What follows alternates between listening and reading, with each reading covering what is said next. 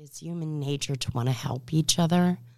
Um, so it is comforting for me to know that in an emergency situation, I have skills and tools that I can use to help somebody to hopefully make, you know, a dark hour and a, bright hour. Good morning. Welcome to Hegs Radio. Today we're having a discussion about um, CPR, why and how it's so important to have the skill to understand that this can come in handy big time. Today I got Holly Duncan here with me today.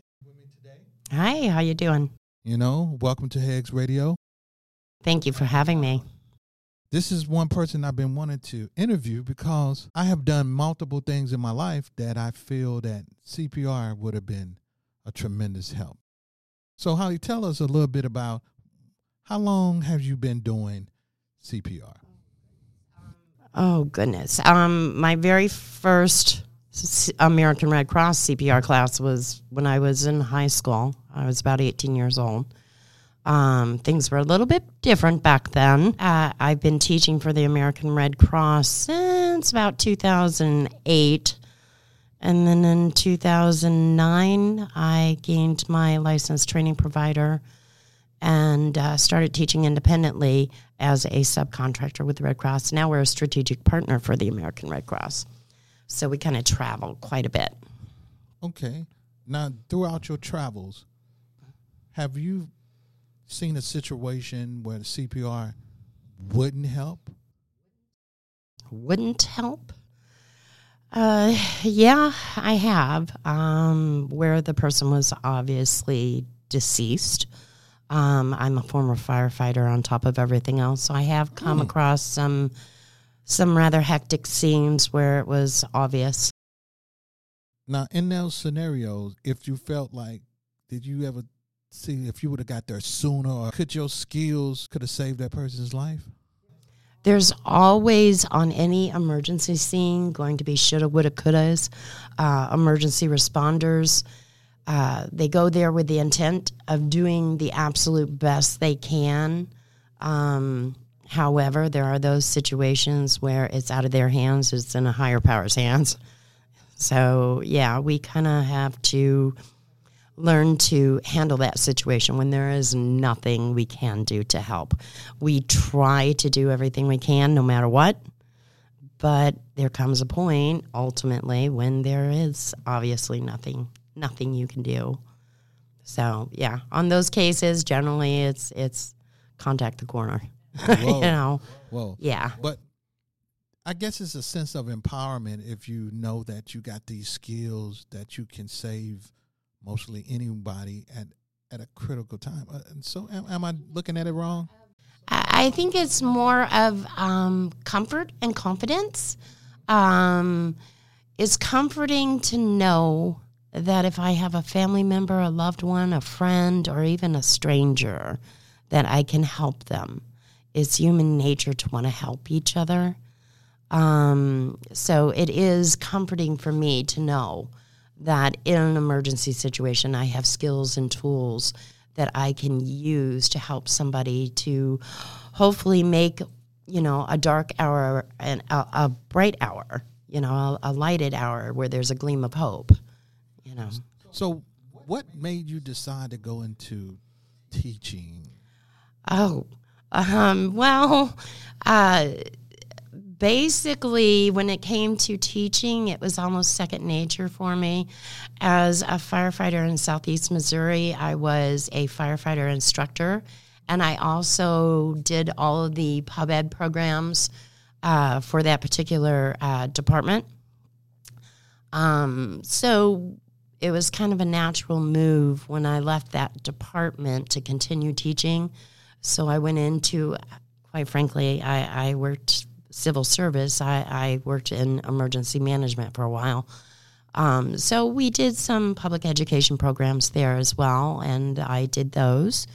And then eventually I found myself at the American Red Cross's doorstep, and they have a mission that I truly, truly believe in helping one another to the best of our abilities. What was that mission? What was their mission? Our mission is to help those who are in need as much as possible. Uh, American Red Cross pretty much responds to disasters of any any kind. Uh, they have the presidential charter actually for that. Uh, so anytime there's a declared disaster, anytime there are families in need, uh, say such as fires or floods or hurricanes, it, you'll see the American Red Cross responding. Um, in fact, their rapid response teams respond to uh, house fires here in town quite frequently um, when families are having trouble. Um, so they are part of that, but they're also the bigger picture. I'm sure you've heard of the National Crescent. That's all American Red Cross. Uh, the uh, national chapter or the uh, international chapter, and then there's the national chapter, and then of course our local chapters. You know, we we've been used to kind of the Red Cross old war movies. Oh yes. You know, when you watch old films, you see the Red Cross truck pull up. Oh, you got to remember though, all the old. If you think about like World War II and even Vietnam, a lot of our uh, nurses that responded to that call were Red Cross trained, um, and that's where their beginnings started. But the American Red Cross has been around a long time. So, are you a nurse? No, I'm an uh, officially an emergency responder. Like I said, a former firefighter. Um, my husband and my business partner happens to be a Now you heard of 35 that. You say husband and business partner. and business partner. We're we're a whole package. Uh, he is actually a 35 year paramedic. So I went on fire service side. He went EMS side. Hmm. So, you kind of like We'd often respond to the same scenes, working on different aspects of that emergency scene. is that how you you met? No, no. Oh, okay. We actually met going into the military. We're both veterans. Okay. So we met Just the day passed we. Veterans Day, you know, just passed. yeah. You know, con- congratulations. Thank you. You know? I appreciate that. So, um, how how has that experience prepared you or opened you up to to what you're doing today? My military service. Yes. Um, well, I've it's it's almost from a very early age. I was taught to, uh, community service is extremely important, and to serve thy neighbor, you know, as much as possible. Um, my father was a huge, huge movie buff, and anything dealing with the military, he loved those movies. And quite frankly, we would i was one of those few children in the house there were six of us that he would allow to stay up past bedtime just to watch a movie regarding the military so um, no grooming there really. Uh, but i ended up eventually going into the military. He always told me i could do whatever i wanted to. Um, so it was almost a, a natural thing for me to go into the military. Um, but the military is very community based. Um, they very much concentrate on keeping the family units together and helping out in their communities whenever necessary. So, that all being a civil servant and serving my neighbors has always been been part of that. And I do credit my dad with that. I really do. So so so your dad encouraged you. Oh, yeah, He empowered you definitely. to take on the mindset Mm-hmm. that you can do anything that you put your mind to. Exactly. And so you tuck on your dad's love for movies and about army and about service that it kind of got embedded in you. Oh, I would definitely say so. I cannot tell you how many times we watched movies like Mother Goose or any of the old movies, Jimmy Stewart, John Wayne, a lot of those growing up. Um, but uh, uh, movies like The Green Beret, things like that, you know, the classics. And when it came time to graduate high school, daddy looked at me and said, What are you going to do with your life? Like that. And I'm like, I don't know, dad. I guess I could go to school. I can get a job as a secretary. I can type. And he's like, Holly, you can do anything you want to do. He says, so go do it. So that's where I made the move to the military. Hmm. That is a awesome thing to have your father tells you. very, very strong male role model. And quite frankly, it was never ever disappoint mom or dad. You'd make them proud. So I did. So, do your dad? Your dad is still living? No, unfortunately, both my parents passed away here recently. Unfortunately, not. You know, Yeah. but they left a, a, a wonderful. They left a big impression. They're gone, but they're not forgotten. And a lot of things I do today, I can still hear mom or dad in my ears telling me, yes, Holly, you need to do that. Or, you know, no, Holly, maybe you shouldn't do that one. So, So it got passed on to you while you was little. Is there- So Very is much there so. like a certain age a person have to be to get these certifications? Actually, no. There is no age limit as long as they can do the skills, as long as they can uh, confidently and and they understand the skills that they're doing. Quite frankly, I have a granddaughter who is 12 years old. Her name's Kaylin. And Kaylin has gone with me when I've taught classes before. I always thought she was sitting in the back of the room, uh, you know, minding her own business, doing what she was doing, coloring. Um, and lo and behold, one day she walked over to a student and corrected them with their hand placements. And that told me the child was listening. And then uh, I decided, you know what, Kaylin should do a little bit more. So she started helping me out in the office. And as she was helping me sanitize mannequins one day, she said, Watch, Gam Gam. And she started doing compressions. And quite frankly, she was doing them quite well. How old was she then? Oh, back then she was about three or four. And uh, uh, that was really fun for her. I ended up, I gave her a little desk with a little nameplate in the office, and uh, uh, she was in charge of all my inventory. I made sure she did inventory on all my supplies, and she told me when I needed stuff ordered. So she learned how to count by counting inventory. Uh, but at that particular point, we still thought she was a little bit young. But she was surrounded by emergency responders. Her grandpa's a medic, grandma's a, a former firefighter, and her dad is an EMT, and mom is, you know, a CNA. But she's been around the medical field. And so it, she had a natural interest. So we continued, you know, encouraging her, and she heard conversations around the table whenever we would have dinners together and talk. And she picked up on everything. It's amazing what kids pick up on. Um, they are little sponges. Um, but we decided now that she's 12, we decided, yeah, she's old enough. She understands. Uh, she's actually, um, unfortunately, been on an emergency scene. So, um, un- uh, unfortunately, but uh, it did make a lasting impression on her to want to help others. Um, so, when she turned 12, she said, Grandma, I want to get certified. So, we put her through the course, and she has her certifications at 12 years old. She can definitely do compressions, which is a good thing for me because, quite frankly, I'm a survivor of what's known as a double widowmaker. Um, I had two, uh, what's called a widowmaker, a couple years back. Um, I am now sporting two lovely, shiny, brand new stents that actually, um, my heart attack was a positive thing for me. Um, I was in the right place at the right time with the right people who had training and who recognized and they reacted properly. Um, so they got me the help that I needed. Um, but there's always that possibility once you have one, there's always a possibility you can have another.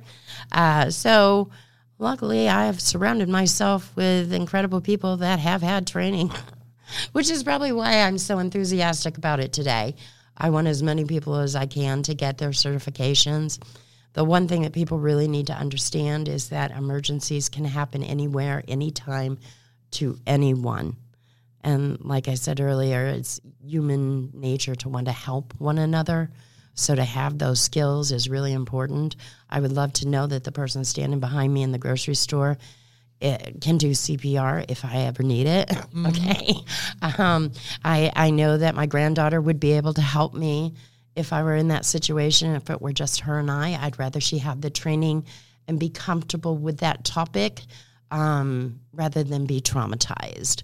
So um, she's one of those rare people, like I said, who almost like me, I guess. My dad groomed me for the military, and I've kind of groomed her to be an emergency responder in the future, I guess you would say. History repeats itself, right?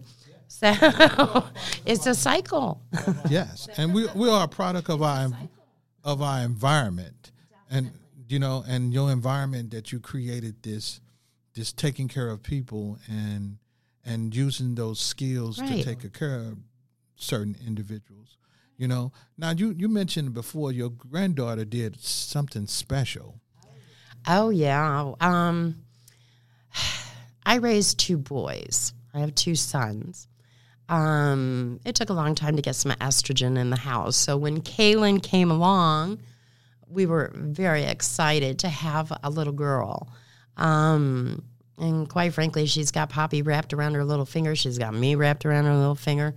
Um, she asks us for anything, and we'll break our necks to get it for her. Well, one day she uh, approached me, and she was about 10 years old, you know, nine, 10 years old.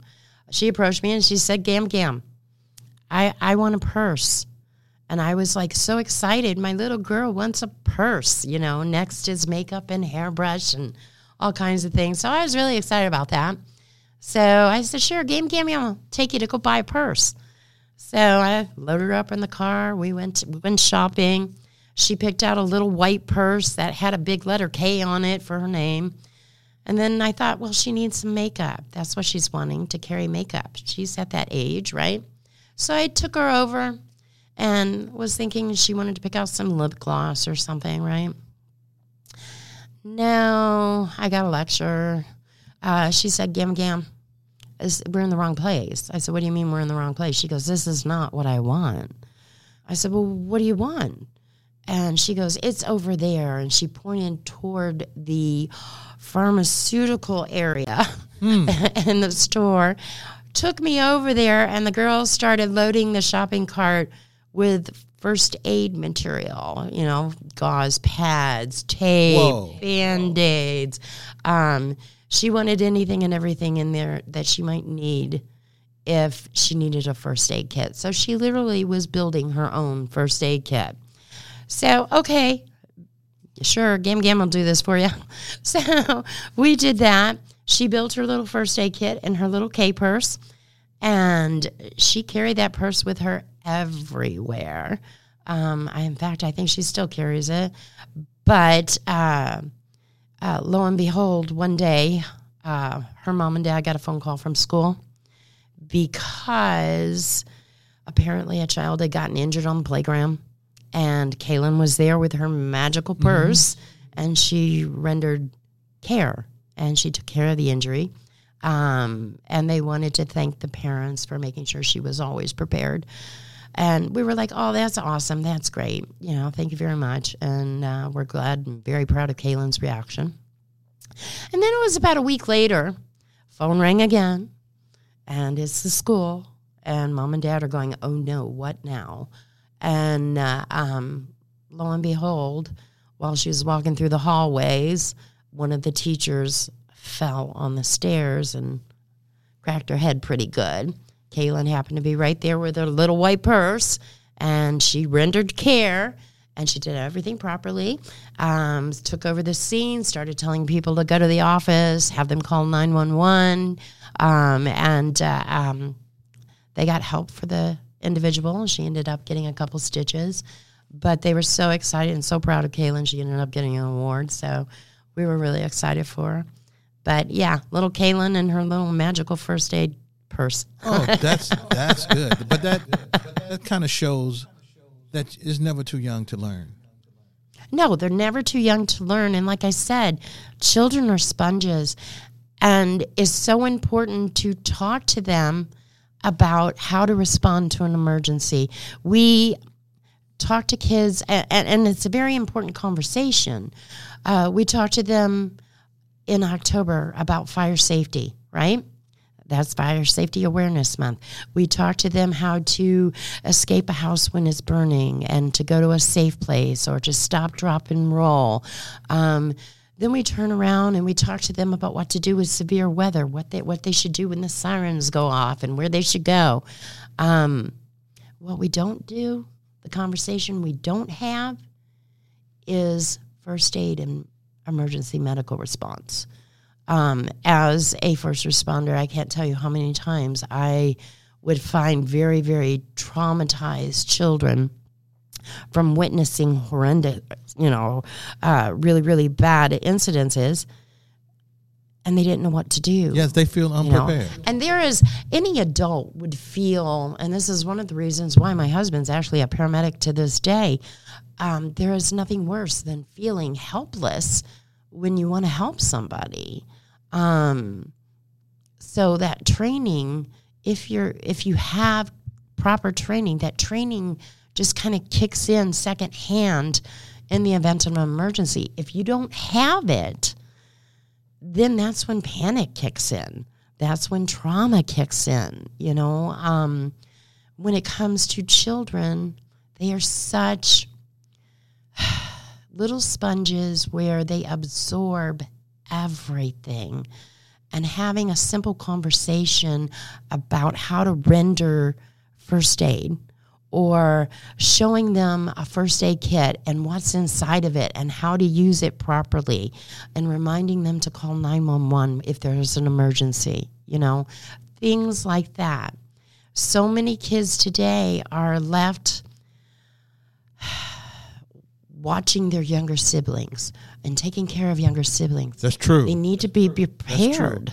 More and more parents of Well, they're, uh, you have to have a two income household these days, and more and more parents are absent while older siblings are doing their best to raise their, you know, I won't say raise, but take care of their younger siblings. In the event of an emergency, they go through major panic if they don't have, if they're not prepared. So I encourage parents, please talk to your kids about this. And like I said, get them comfortable with the first aid kit. Children love, especially young ones, love to play dress up. They love to do role playing. They like to play doctor and nurse. Well, let them. That's how they're going to learn. You know, let them have their own first aid kits. Teach them how to do direct pressure dressings. Um, talk to them about when is the proper time to call 911, you know. Um, but that would help prepare them for an actual incident. Um, they'll know a little bit more what to expect. I do encourage parents to put them in first aid classes if at all possible, if you feel they're old enough to handle that course. But if you think about it, um, if you're familiar with the Boy Scouts, they teach basic first aid right then and there. You know, um, I've actually had quite a few Boy Scouts contact me doing treasure hunts for first aid equipment. So, I mean, even the Boy Scouts have worked first aid in there, and it's been in there for a long time. So, I'd like to see it happen for younger people. do you feel that this should be almost like a requirement? Oh yeah. Well, right now, um, there's a little thing called Lawrence Law. I don't know if you're familiar with it. Lawrence Law is um, actually active in the state, um, but it does require that all high school students have that training. They don't have to be certified, but they must have that training before they graduate. So um, it's actually um, a fantastic law. The thing is, is they'll take a, a class in, in gym class or health class, but unfortunately, if they go into the workforce, a lot of employers will want them to have that certification. Okay, so yeah, um, but it is a great law that's out there. Um, I'm hoping, and and it's still early in the game, but I'm pretty sure it has saved lives just having the training alone. So, so here in the community here, do you feel that you should, what grade or age should you offer this training to? Quite frankly, like I said, there's really not an age. Uh, it's can the child do compressions? Okay. uh, if they can do, uh, because when you do compressions for an adult, your compressions need to be at least two inches deep. So if a child can is can put the weight behind there and do a two inch compression, then they're they can take that class and get that certification. Um, if uh, uh, they can't quite do two inches, then maybe they should do um, or learn pediatric um, child CPR because it's about two inches for an infant, inch and a half, but they have to be able to put the weight behind it to get that compression in there. Um, I was fortunate enough, my granddaughter, uh, she is my, my, she's a tough girl. Uh, but she's been able to put the weight behind her compressions for a long time and make my mannequins click. So I know she's going that depth, you know. And like I said, she was able to do it for a fact at 10. Um, at 10, she was definitely doing her at least two inches deep compressions. At three, while a little tank she was at three, uh, she wasn't quite getting there, but she knew the motions, you know. Um, so it just really depends on the age. All right. And well, not so much the age, but the size. And can they get that weight behind that compression? So having this certification and obtaining this knowledge and what to do in an emergency situation, by having this, does this open you up for another skill level that you have to, for employees? To- oh yeah, yeah. Um, well, you start out getting your your basic certifications, right? Um, and a lot of employers do require it. It's an OSHA requirement for them. Um, and a lot of the classes I teach are at it during, you know, at industries. I'll go out in the field. Consider as OSHA. Yeah. Okay, but I'll go out at industries and I will teach uh, CPR for them, or I'll do bloodborne pathogens, or first aid, um, just depending on what that particular company needs.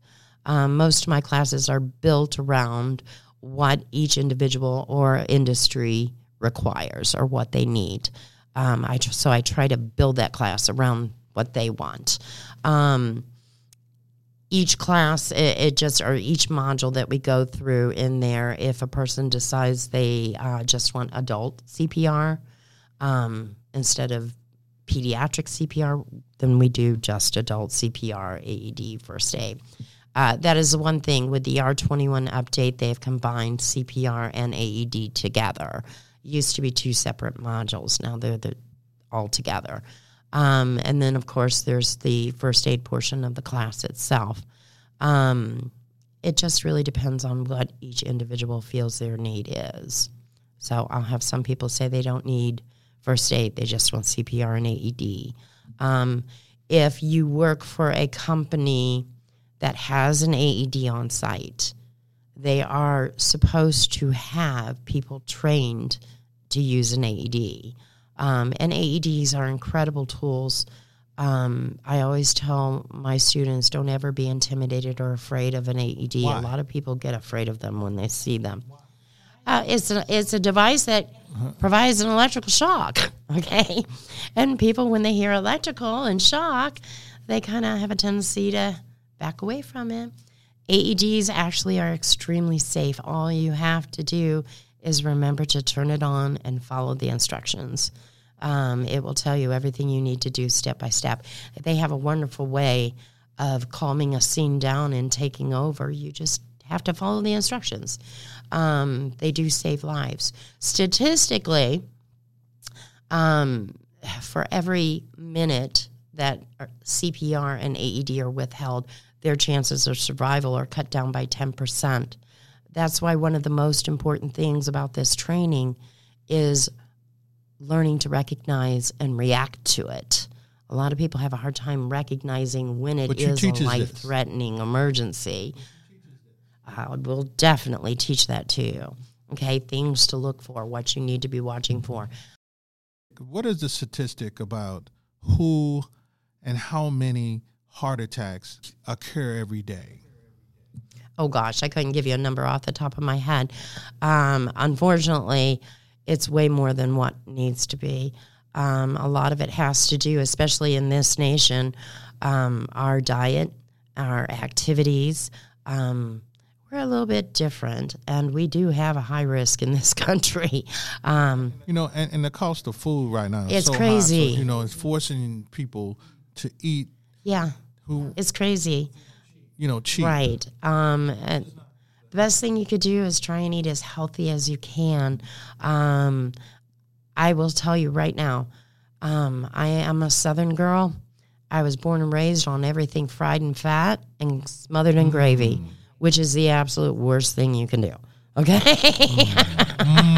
yeah. So, uh, unfortunately, it did play a role. My diet did play a role in my development of two of the uh, uh, widowmakers, the blockages in my lower left ventricle. Okay.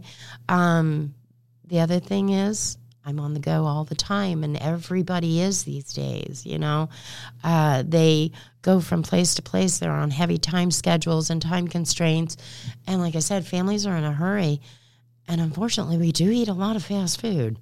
You know, as a result, um, I found that a lot of my meals prior to were taken in the car on the go. I'd gone through a drive-through. You know. Um, so, unhealthy habits can definitely do some damage to you. Um, so now, after I've had had everything that happened with my heart, I do try to eat a little bit more healthier. Um, uh, quite frankly, I do more salads than what I've ever done. I do love my salads. I like salads. I do too. But the other thing is, I have found a way to get more vacation time as a result Okay. of my heart attack. I go fishing now. Fish is very good for your heart. So, needless to say, my husband and I, whenever we get a chance, we will take off and go fishing.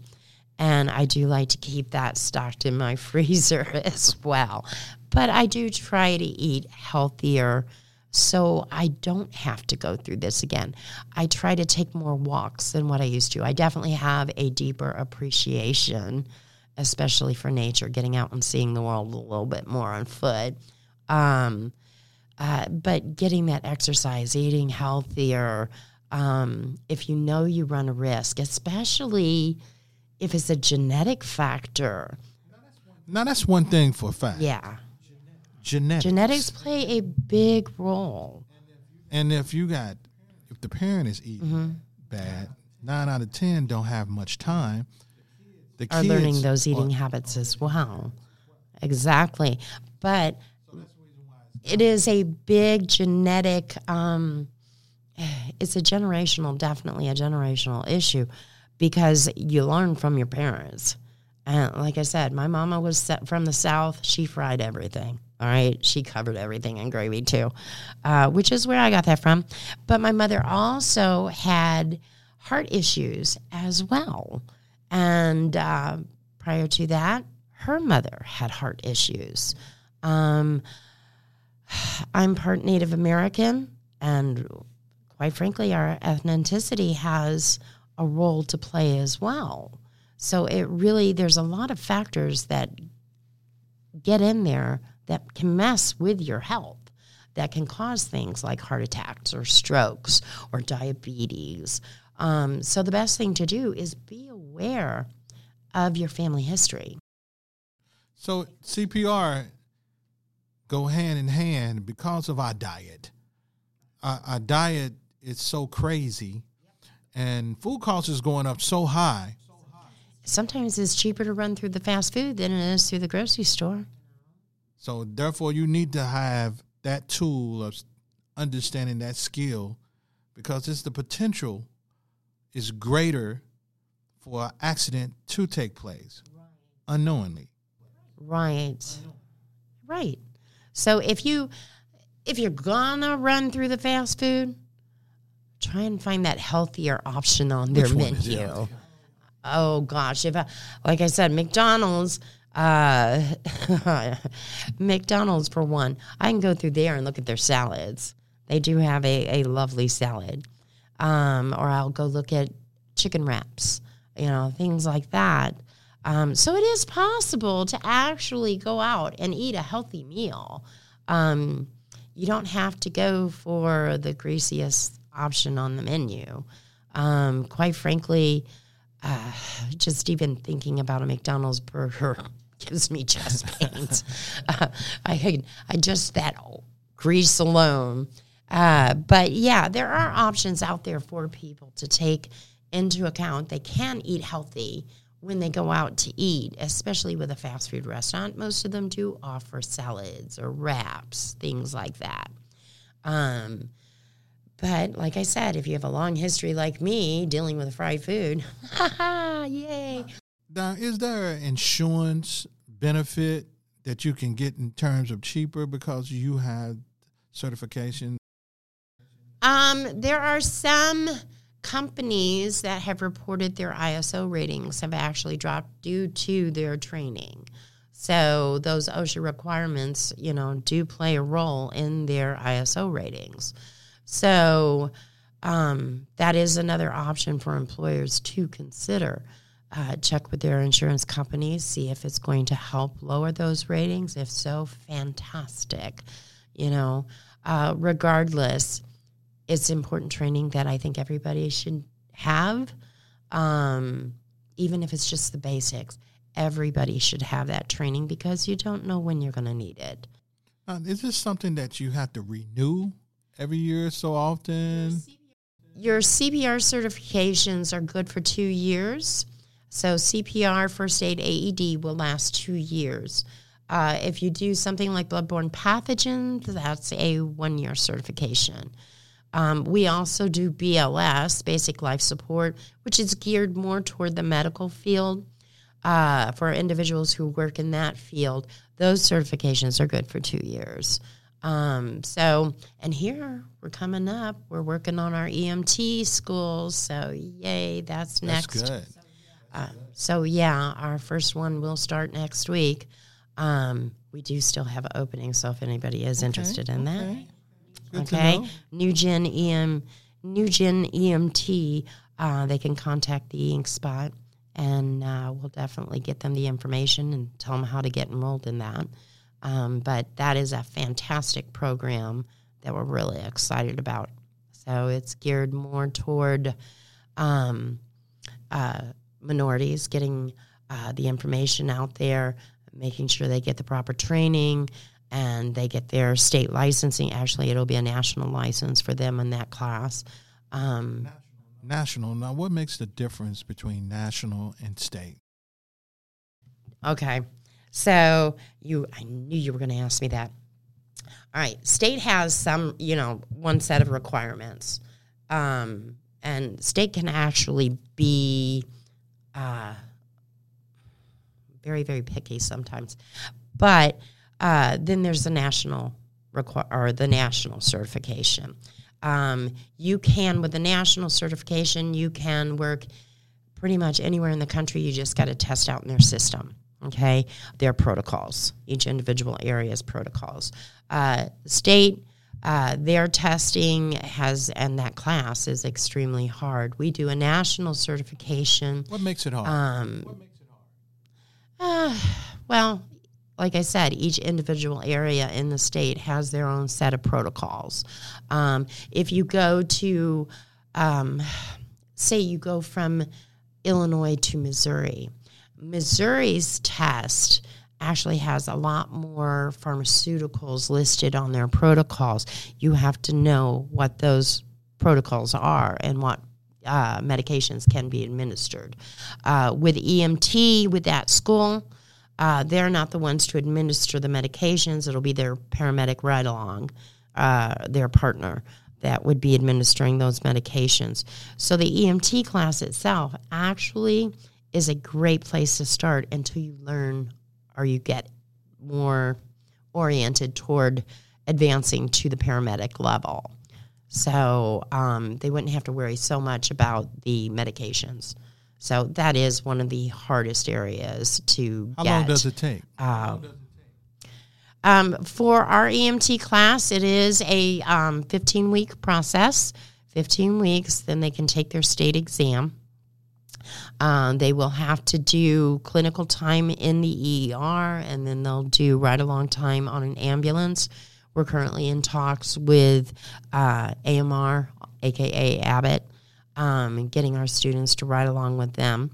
Um, and we're working with HSHS St. Mary's to make sure our students can do their clinical times in there. Um, the EMS coordinator, Jack Pugh, is a fabulous guy to work with. Uh, pretty much anything we've needed. They are so excited about this course. Um, I don't know if you're aware of it or not, but do you have any idea where um, today's uh, emergency medical response program originated from? No, I have no idea. Trivia. I want you to look it up. Here's Okay. your homework. I want now you. I can make a guess. okay, guess. Give me a okay, guess. the question is Where did our current EMS program, our emergency medical response program, where did it originate? Where did it come from? How did we get to this? I was say through labor associated workforce. I'm gonna save field. you. Save, save me. I'm going to save you. Okay. Your homework go on YouTube. I want you to Google a little thing, and it was not little, called Freedom House in the 1960s during the Civil hmm. Rights Movement. Okay? It's called Freedom House. Wonderful, wonderful thing that happened, while at the same time, so upsetting too. But Google it. So the physician who actually um, invented CPR, um, he noticed a problem that was going on in the inner cities. Um, and he decided that the inner cities needed um, they needed their own emergency response program because what was happening uh, essentially uh, in the uh, neighborhoods, uh, quite frankly, there wasn't an ambulance. There wasn't, they weren't getting emergency medical response. So when there was an incident in the inner city, they were lucky if PD showed up. All right. And I'm talking, um, I believe this was in, I want to say, and I'm probably going to get the city wrong. Um, I want to say it was in Cleveland, uh, but Cleveland or Philadelphia. Anyway, uh, the long and short of the story is they weren't getting emergency medical response. There was no emergency medical response. And when they would call for help, it would be the police department. Sometimes they would show up, sometimes they wouldn't show up. Unfortunately, families were watching their family members die in front of them. Uh, they would bleed out in front of them. They could not get help. If PD showed up, they would throw them in the squad car, take them, and drop them off at the hospital at the doors. There was no care. So, um, quite frankly, the inventor of CPR approached anybody that would listen to him. And uh, our first, quite frankly, our first emergency medical responders were people from the street. They were prostitutes, they were drug dealers, they were um, anybody that he could get to listen to him, and he offered them uh, a way to get cleaned up um, and a way to get training and career. They developed our first ambulance. And that's where that program came from. A lot of the equipment that paramedics and EMTs are trained on today were actually developed by Freedom House. And they're still using a lot of that equipment today for training. So, our entire, and if you think about it, it's awesome. Our entire emergency medical response was developed in the inner city for response. And uh, what happened was the people who lived in the suburbs were a little bit jealous that they were getting better medical care in the inner city than what they could get in the suburbs. So they got a little bit upset over that. Uh, but I want you to go and watch the videos on Freedom House. It's an incredible legacy, and it's definitely one to be proud of. But that little program ended up going national All right. And it spread across the country. But then it spread internationally. And that's why a lot of other countries now have the EMS programs they do. So, yeah, Research Freedom House, 1960s civil rights movement. So And it's not taught in schools, and it should be. I agree that you know more sports. Sports is getting more physical. Uh-huh. I I feel that you know athletes should be taught these skills. Oh, definitely. Oh my gosh. Um, we actually, when we teach, um, we used to uh, do a couple classes out at St. T when I worked full time for the Red Cross. Um, and there was a particular basketball, I think he was a basketball player, um, who ended up going into cardiac arrest on the court. And thank goodness they had um, an AED on site and they had trained people on site. Um, the individual is doing much better now, of course. He did survive. Um, and in fact, I ended up teaching another class at one of the firehouses, and his brother sat in that class. Said, "Hey, that was my brother. Um, how great! How's he doing? Oh, he's doing great." so, yeah, um, there's always the chance that injuries can occur, and quite frankly, a lot of times, if you have something going on with your heart, it's not discovered until it's too late. That's true. So, and that's like with things like um, if you have a a lot of people, and this is a really weird one, um, but there are so many people that are walking around today that have, um, they have blood disorders they don't even know they have because those disorders aren't tested. You know, they're not they don't look for those unless they're looking for them specifically. Um, I personally Should they look for them specifically? it would be great, but there's so many. You know, how would they know to test for that one specifically? You know, um, a lot of times you don't know it until uh, that particular pathogen has been living in your body and, you know, thriving and multiplying till it's strong enough to finally attack an organ, and that's when it is discovered. So, um, I personally carry two um, pathogens in my body. I have two immunodeficiencies, uh, which weren't discovered until after my heart attack. It took the heart attack to actually discover the blood disorder. But I personally suffer from a little thing called polycythemia, um, which essentially is not contagious for anybody. But for me, it causes me to have a very weak immune system. So if I'm exposed to something, I can easily get that, whatever it is. So, So how many people have that type of disease? oh, blood disorders. There's there's so many. I mean, we're talking um, so many different ones. The most common ones, of course, are going to be your hepatitises, um, AIDS, immunodeficiencies. Um, like I said, my particular immunodeficiency is polycythemia. There's polycythemia and polycythemia vera. Uh, you don't want your polycythemia to turn into polycythemia vera because then basically uh, it's getting into the bones. Uh, it's in my bloodstream right now, but if it gets into the bones, it turns into what's commonly called leukemia. So we have to make sure that all of my levels stay at a certain number in order for it not to get into the bones. So I have a lot of blood drawn from me um, at different times during the month. So just to keep a maintenance level on my blood.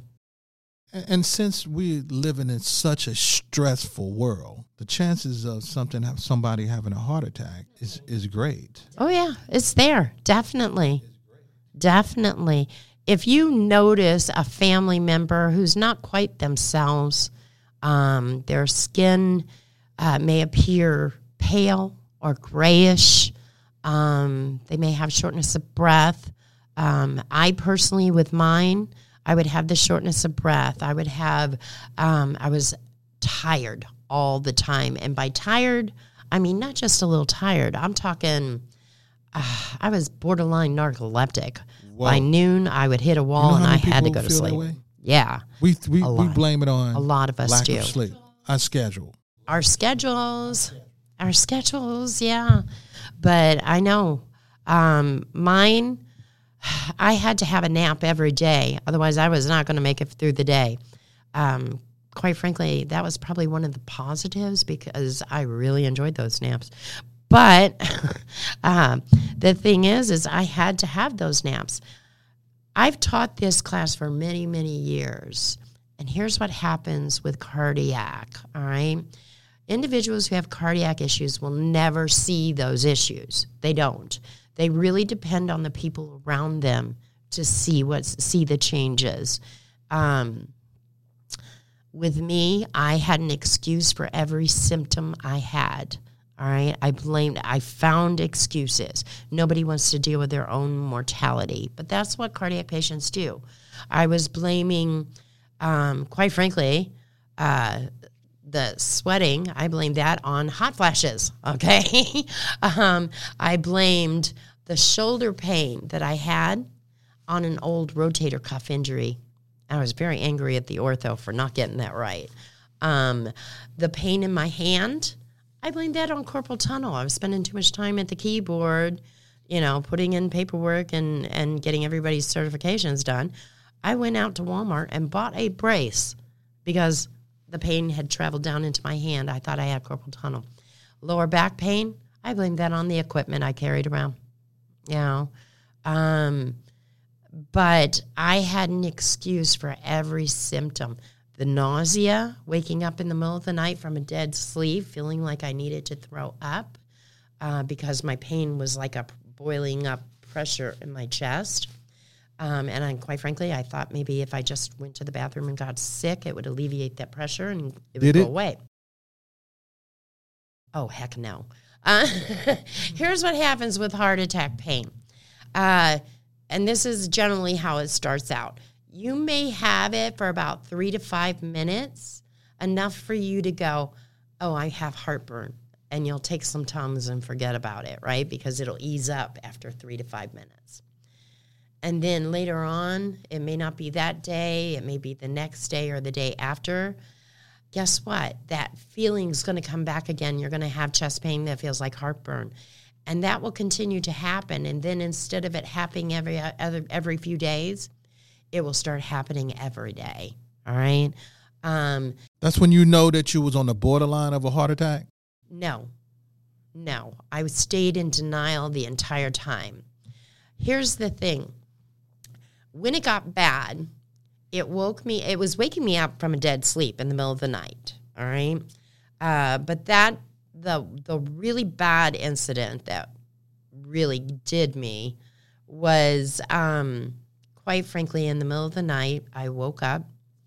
Um, I had the chest pain. I had the rotator cuff pain, okay? Um, and I had the pain deep in the bone in my hand. And I was making my excuses, but that nausea wouldn't go away. So, quite frankly, I, in the middle of the night, stumbled out of my bed. And then, um, as I was walking to the bathroom to get sick, my foot tangled up in my cell phone cord. And thank God it did. I didn't care that it was tangled up in there. I let that thing just drag behind me on the floor. I didn't care about it. Why? All I cared about was throwing up and going back to sleep. That's all I wanted. Was that exhausted? When I got to the bathroom, what I didn't realize was as I was dragging the phone, it had dialed the last person I'd called before I went to bed, which happened to be my husband, who was on shift at the uh, ambulance. So he luckily picked up the phone and he could hear everything that was going on. Uh, but as I got to the bathroom, I kind of collapsed on the floor with my head on the toilet. And I just wanted to throw up, but I couldn't. But the bathroom floor, that cold tile on my bathroom floor felt so good. All I wanted to truly do was lay on that floor and go to sleep. Now, what do you think would happen if I'd gone to sleep? You wouldn't have woke up. There's no way I would have woke up. That simple. Uh, so here I am on the bathroom floor, wanting to lay down on that nice cold tile and go to sleep. It had more power over me than anything. I knew something was wrong in my mind. but I didn't care. I just wanted to sleep. And uh, um, quite frankly, as I laid there with my head leaning on the toilet, I heard a voice. I did. I heard a voice. Their voice say. And uh, um, quite frankly, I was like, "This is it. I'm I'm hearing voices. This is this is it. I'm just gonna lay here." But then the, I started understanding what the muffled voice was saying, and it was, "Honey, pick up the phone." Okay, pick up the phone right now. Uh, turned out that my phone, while it was bouncing, called my husband. He was hearing everything. And I picked up the phone and he said, You're on the floor, aren't you? I said, Yeah, I'm just going to lay here and go to sleep. He said, No, you're not. No, you're not. You need to get up. Get up right now. He said, I'm bringing the ambulance. You need to get up. Okay. so, uh, Was you trained at that time? oh, yeah, I was trained. But when it comes to cardiac, as I stated, I don't care who you are. When it comes to cardiac, you will make up excuses for your body's failures and you will look for reasons, and it's never the right reason. In fact, my doctor looked at me and, okay, I got to the emergency room. They ran a simple, and this is all it takes it's a simple blood test. All right. You can have EKGs, and EKGs sometimes will show you when there's something wrong with your heart, sometimes. But I had had numerous EKGs that month, and they never once showed a thing. I was having a silent, what's known as a silent. It didn't register on there. However, what registered was the blood test. There's a little thing called a cardiac profile. If you think you're having a heart attack or if you're having chest pain like that, then request a cardiac profile. It's a simple blood test from your doctor. That is the one that's going to confirm whether or not you're having a heart attack. All right, they're looking at your enzyme levels. My troponin levels were skyrocketing. And quite frankly, that's how they determined my heart attack. Whoa. So, yeah, it's a simple blood test. Did you ask for that blood test? Uh, actually, no, my doctor did. And even at that point, even when they're telling me I was having a heart attack, I was still in denial. They were going, uh, Mrs. Duncan, we have to admit you. And I'm like, no, you're not. And they're like, no, you don't understand. We have to admit you. You're having a heart attack. And I was still going, no, I'm not. I'm going to go home. I'm going to cook dinner. If it's worse, I'll come back. Okay. You would have never came back. I never would have died. came back. And yeah, once they discovered how bad the blockage was, when they did the heart cath, that's when they said um, you wouldn't have made it through the weekend. You could have coughed and not, and been done. Mm. So yeah. So like I said, I was lucky. I was in the right place with the right people at the right time. Thank goodness my phone had called my husband. Other people don't have a husband on the other end who got that much knowledge. They don't have that. That's why it's so important that people take training and they're aware of all those symptoms and how to recognize it and put it together. A cardiac patient can only look at each individual symptom. A family member can look at the big picture, you know, or a coworker can look at the big picture. A cardiac patient's too busy making um, excuses for what's going on with them. They will never see it. So, what would you relate that? What can you relate that to? Denial, um, fear of one's mortality. Um, mine was, I'm too young for this. It'll never happen to me. I'm too young for it. It's like an addict denying It addict. is. It is. So, yeah, I had been teaching that class for years. You would think I would have seen the symptoms. I saw the symptoms, but I made excuses for each one of them, which is what a cardiac patient does. So, That's yeah, they really depend on the people around them to see those changes and then to encourage them to get to the doctor and get the proper medical care. So, if you can beat them, I mean, if I had gone into cardiac arrest alone at home, that would have been the problem. And that's the other thing. A lot of people don't understand that there is a big difference between a heart attack and cardiac arrest. All right. Heart attacks can lead to cardiac arrest, but with a heart attack, your heart's still beating, you still have a pulse, you're still breathing. Whereas in cardiac arrest, there's nothing. You don't you're not breathing, there's no pulse, you know. Um, but a lot of people kind of group the two together. Heart attacks can lead to cardiac arrest, but they are not cardiac arrest until they actually their heart stops beating. So I kind of got to the punchline before, you know, I kind of made it there before my heart decided to stop. But had I gone to sleep on that floor, I wouldn't have woken up. There are so many people who went to sleep on the floor. Exactly. My mother went to sleep on the floor. So yeah. So how did you approach life afterward? Um, I had, and it was, I know this sounds terrible. My heart attack was probably the best thing that ever happened to me. Um, Hmm. unfortunately, not a lot of people can say that. But um, when they put that stent in, and I was awake for it, it's a simple procedure. Um, I was terrified when they said they were going to do a heart cath. Uh, it sounds scary, right? Um, but my sense of curiosity got me, right? I had to watch on the screen. It was actually very cool. Um, I You did. watched I it. watched it on the screen. Did you I wanted, wanted to watch it. Okay. They gave you some type of medication. oh yeah, they gave me a local, and I was able to watch on the screen. I will tell you, DMH is cardiac. Their heart and lung center is phenomenal. They did wonders for me.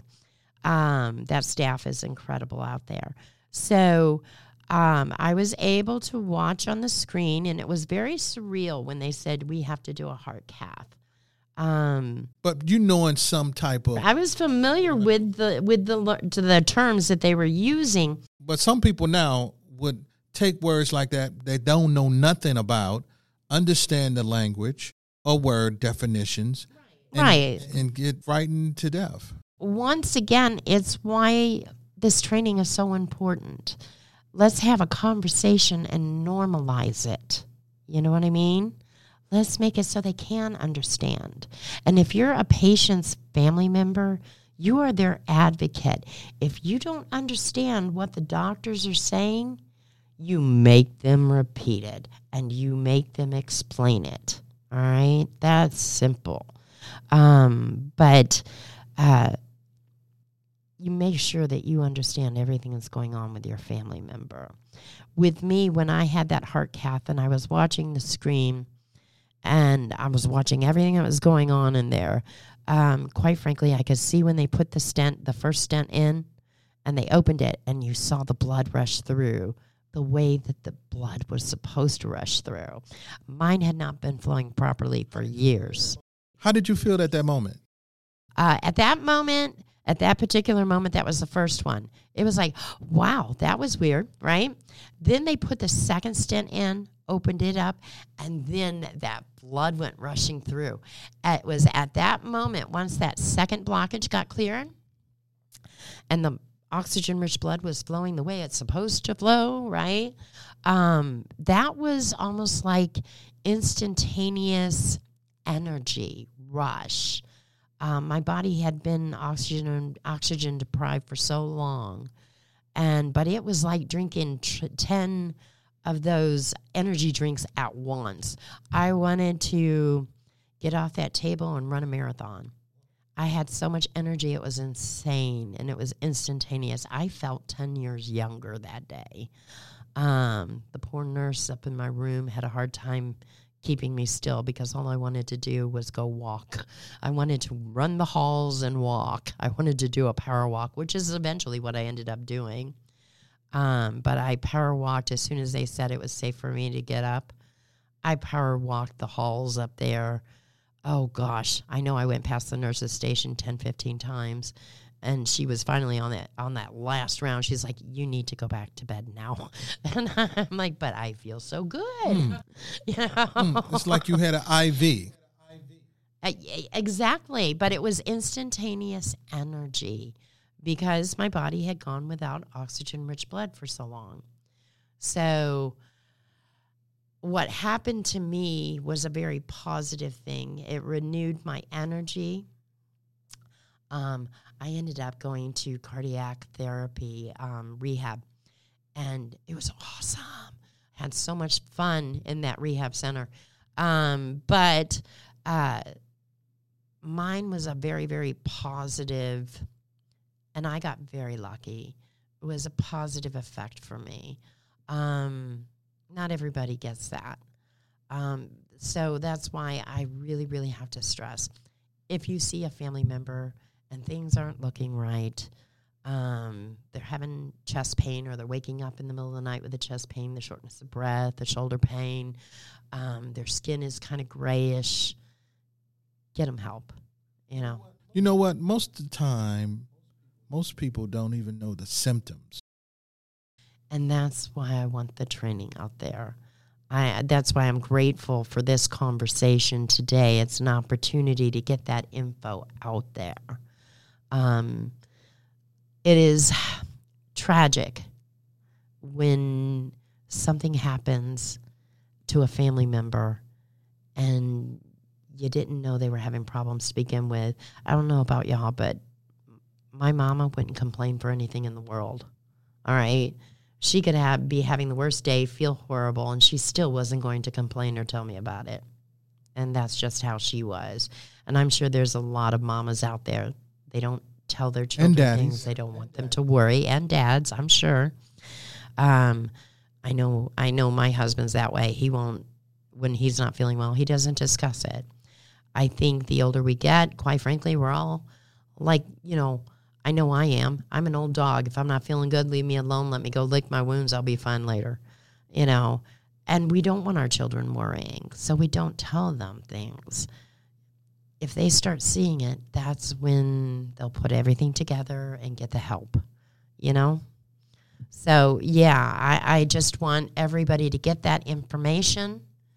If they want training, I will gladly, if they just want an informational, um, they don't want their certification, I am very happy to give them that information. Um, if they want certification, they can come to me. I'll give get make sure they get that certification that they want. All right, but at least get the information and then open that conversation up at home. Okay, that's the one thing that really needs to be done. Um, this training, statistically, you'll use this training on family, on friends, or on you know, it's it's really not something that's used a whole lot at work. But employers are very good about making sure their employees are trained. But two to one, you'll use this training on a family member or a loved one, um, or a close you know friend uh, before you do anything else. You know. So it is important that everybody have that. Do you get a certification? Do you get a card? Or something that they carry with them? Yes. The American Red Cross issues a digital certificate now. We used to do the little hard copies, the wallet size or the 8 by 10 size, which you can still get that. But right now, um, we have gone down to doing digital certifications. Um, so in your email, you would get um, a copy of your certification for you to print out. Um, I always tell people print a copy, frame a copy, file a copy, save a copy on your hard drive, take a picture of it with your phone. That way, you've always got it with you. Okay. Um, uh, if it gets lost or damaged in any way, they can call me. I'll hunt it down for them. Okay. Or they can call 1 800 Red Cross and they can hunt it down for them. So, one or the other. Is there a fee for this? Uh, there are fees involved in your certifications. It just depends on basically which modules you want to take. And that's how the Red Cross sets up those pricings. Uh, so I think the uh, lowest of those classes is $77 and it's for one module. Um, the highest one is 117 but they go by how many modules you're taking. So, say a daycare provider calls me and they say, Holly, we just need pediatric, then I'm going to give them pediatric only. So, if you think that you need both adult and pediatric, then we'll do adult and pediatric. You know, if you don't want the first aid, but you want the CPR, then great, we can do that too. Mm. What professions require you require them to know this to have this certification? Um, professions that require it. Um, anybody who works in the medical field has to have this training. Anybody who works in the child care field has to have this training. Um, so if they're a daycare provider or an educator, generally they have to have that. Um, a lot of places in industry require that they have this training. Um, so if you work in an industry and you stand the chances of having to respond to a medical emergency, then yes, they're going to require that training. So yeah, it, it's it's something quite frankly that a lot of places do require, um, but once we get past that stage, say we move on to a different job or we retire or relocate, we don't have the opportunity to renew those certifications. So that's when people generally will hunt me out for individual certifications. How do they get in contact with you? They can call me. My number is 217 413 0592. They can contact the Ink Spot here on Eldo. Um, they'll definitely know how to get hold of me. All right, but they that's generally the best way. I also have a Facebook page, Emergency Training Providers. Um, so feel free to look me up there. Um, but generally, just give me a call. I'm easy to get in touch with. Okay. Well, then I want to thank you. Oh, you're most welcome. I've enjoyed it. Coming today. Uh, make sure that you hit the subscribe button and like because it's important for our station to grow. Um, so, um, till next time, if you can sing, cook, or clean, you can be heard and be seen on HEGSradio.com. Look forward to you. See you later.